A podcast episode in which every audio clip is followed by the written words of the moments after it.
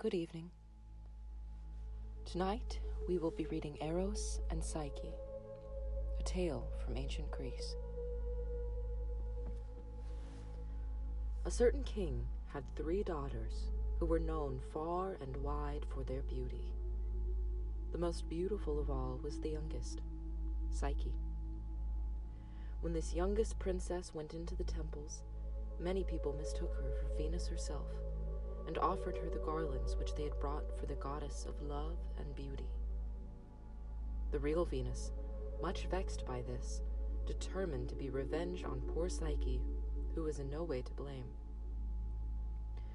One day she told Eros, the god of love, to wound Psyche with one of his golden pointed arrows and make her fall in love with some wretched beggar, the most degraded that could be found. Eros took his arrows and went down to the earth to do his mother's bidding. As soon as he saw Psyche, he was so startled by her wonderful beauty that he wounded himself with his own arrow.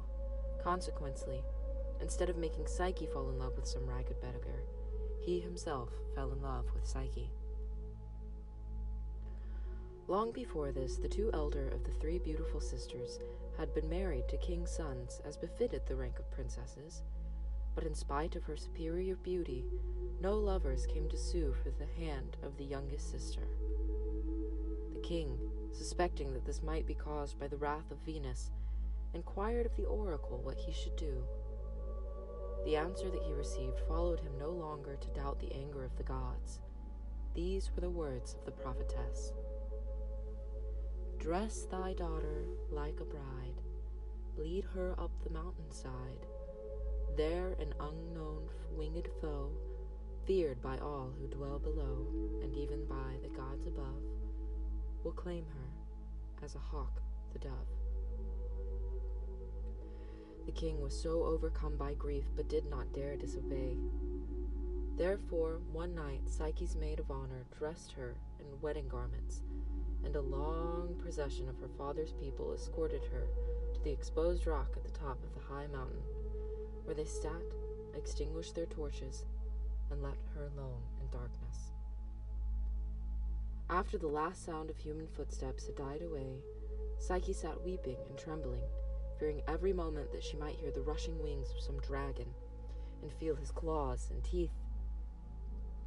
Instead, she felt the cool breath and downy wings of Zephyrus, the west wind, who lifted her gently from the rock, then puffed out his cheeks and blew her down into a beautiful green valley where he laid her softly on a bank of violets. This moonlit valley was so sweet and peaceful that Psyche forgot her fears and fell asleep. When she woke in the morning, she saw a beautiful grove of tall trees, and in the grove a most wonderful palace with a fountain in front of it. The great arches of the roof were supported by golden columns and the walls were covered in silver carving, while the floor was a mosaic of precious stones of all colors. Psyche timidly entered the doors and wandered through the great rooms, each of which seemed more splendid than the last. She could see no one, but once or twice thought she heard low voices, as if the fairies were talking together. It might have been voices, or it might have been the trickling of the water in the fountain. Presently, she opened the door of a room where a table was laid ready for a feast. Evidently, only one guest was expected, for there was but one chair and one cover. Psyche, half afraid, seated herself in the chair, and the fairies of the palace, or the nymphs, or for whatever beings the voices belonged to, came and waited on her, but not one of them could be seen she enjoyed a most appetizing repast. After the last dish had been whisked away by invisible hands, she heard music, a chorus of singing voices, and then a single voice, accompanied by a lyre, which seemed to play of itself. As the light faded away, the night came. Psyche began to tremble, for she feared that the owner of the palace might prove to be the winged monster of the oracle and that he would come to claim her. There were no locks nor bolts, and the doors and windows stood wide open, as if no thief nor evil creature of any kind had ever lived. When it had grown perfectly dark, so dark that she could not see her own hand, Psyche heard the sound of wings and then footsteps coming down the great hall. The footsteps came lightly and quickly to the low seat where she had been sitting, and then a voice which was sweet and musical said to her, Beautiful Psyche, this palace and all that it holds is yours, if you will consent to live here and be my wife. The voices you have heard are the voices of your handmaidens, who will obey any commands that you give them. Every night I will spend here with you, but before day comes, I must fly away. Do not ask to see my face, nor to know who I am. Only trust me. I ask nothing more. This speech took away Psyche's fear of immediately being eaten, at any rate, but still she could not quite be sure that this voice was not the voice of a monster. Her mysterious lover came to talk to her every night, and as he had said he would do. Sometimes she looked forward to his coming with pleasure. Other times, the sound of his wings filled her with terror. One day, while she was gathering roses within sight of the rock from which Zephyrus had blown her into the valley, she saw her two sisters on this rock, weeping, beating their breasts, and crying out as if mourning the dead. Hearing her own name, she knew that her sisters must be mourning for her, supposing that she had been devoured on this rock. These sisters of Psyche had not always been kind to her, but she now believed that they really loved her after all. That night, when her lover came in the dark, Psyche asked him if she might not see her sisters and let them know that she was alive and happy.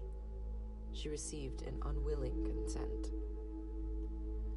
The next day, the sisters came again to the high rock, and Zephyrus blew them down into the valley just as he had blown Psyche down. They were very much surprised to see the good fortune that had befallen their little sister, but instead of rejoicing at it, as they should have done, they were envious of her. They asked her a great many questions and were particularly curious about the owner of the palace. Psyche told them that he was away hunting in the mountains.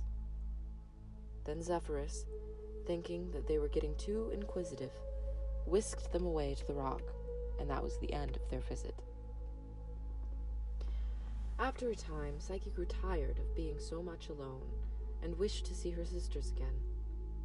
Her lover gave his consent a second time, but warned her not to answer or even listen to any questions about himself, and told her, above all, that if she ever tried to see him face to face, he would be forced to fly away and leave her, and that the palace would also vanish.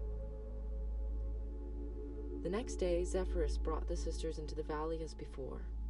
These envious women had brooded over their sister's superior fortune till their minds were full of wicked thoughts, and between them they made a plan by which they were meant to destroy Psyche's happiness. They told her that the owner of the palace was, without a doubt, a most horrible winged serpent, the nameless monster of the oracle, and that the people who lived on the mountain had seen them coming down into that valley every day toward dusk. Although he seems so kind, said they, he is only waiting his time to devour you.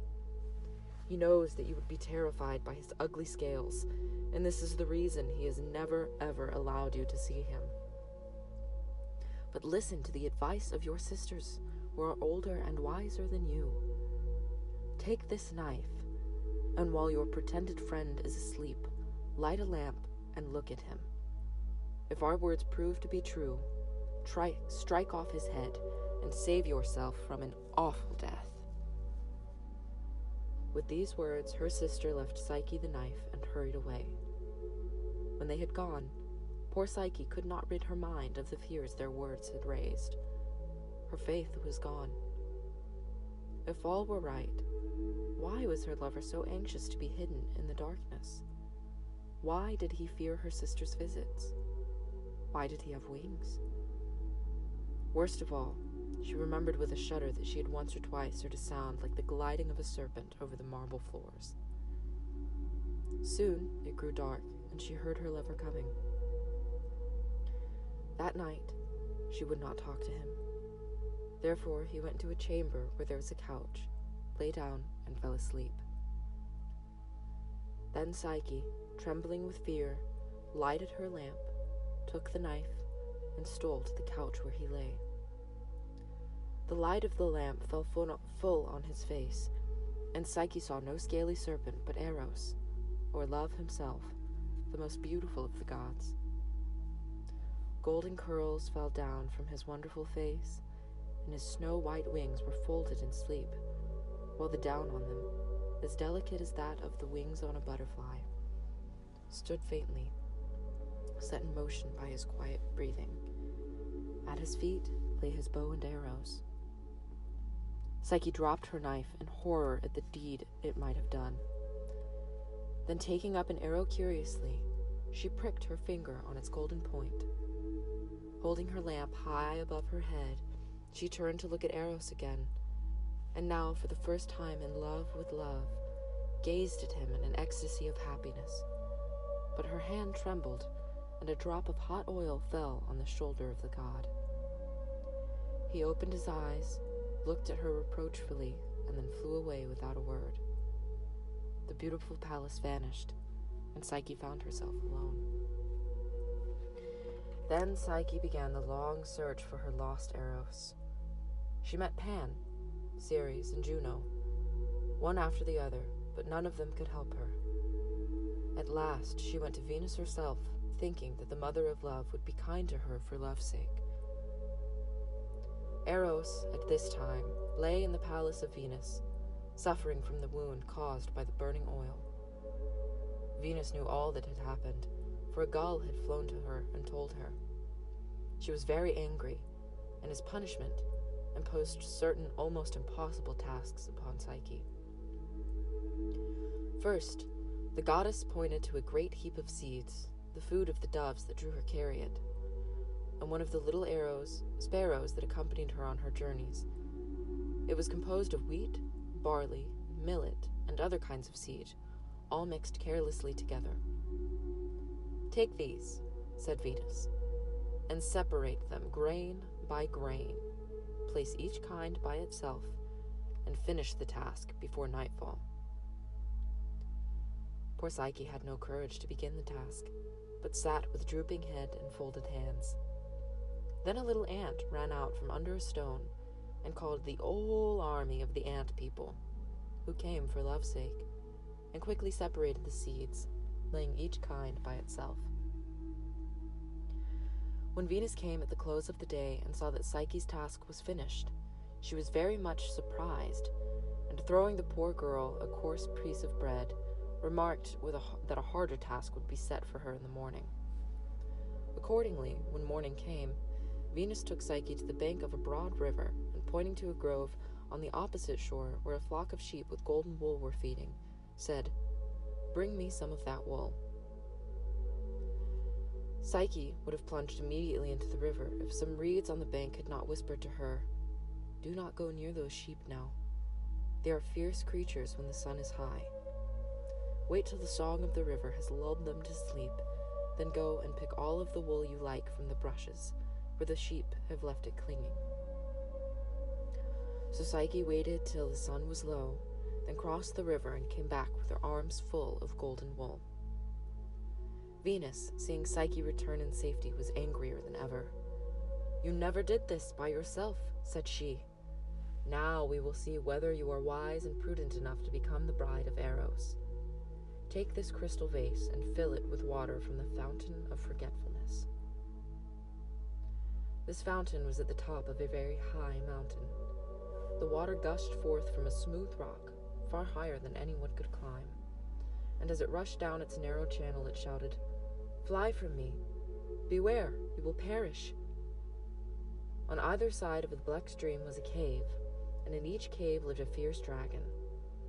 When Psyche came to the palace and saw this, she was so horrified that she could not move or speak. Nevertheless, she accomplished this task also, for Jupiter's eagle, to whom love had been kind, took the crystal vase and filled it for her at the fountain. Psyche ran back to Venus with the water, hoping to please her this time. But Venus was still angry. You are a witch, said she, or you could not do these things. However, here is one task more. Take this box, carry it down into the underworld, and ask Persephone if you may not bring back to me some of her beauty.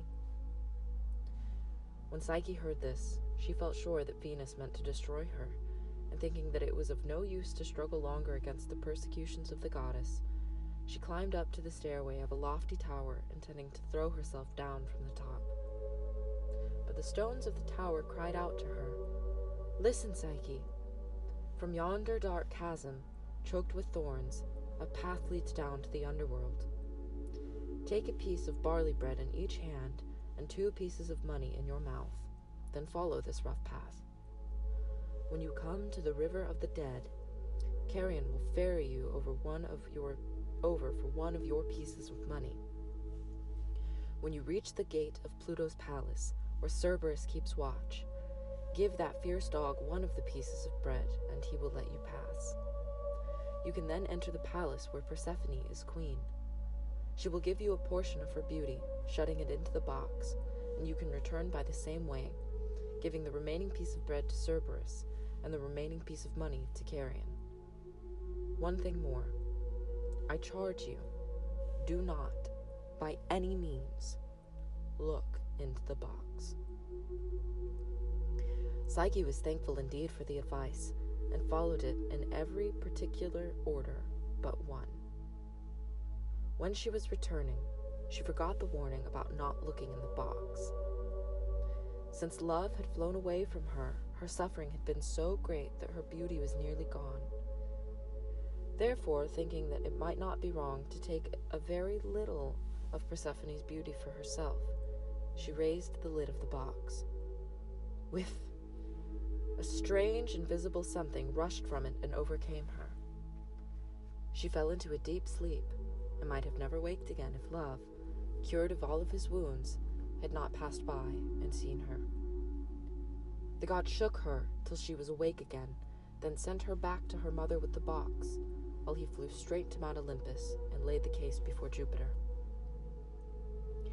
The king of the gods, after hearing the story, said that Psyche should be made immortal and should become the bride of Eros. Mercury was sent immediately to bring Psyche up to Mount Olympus, where the gods had all gathered for a great feast.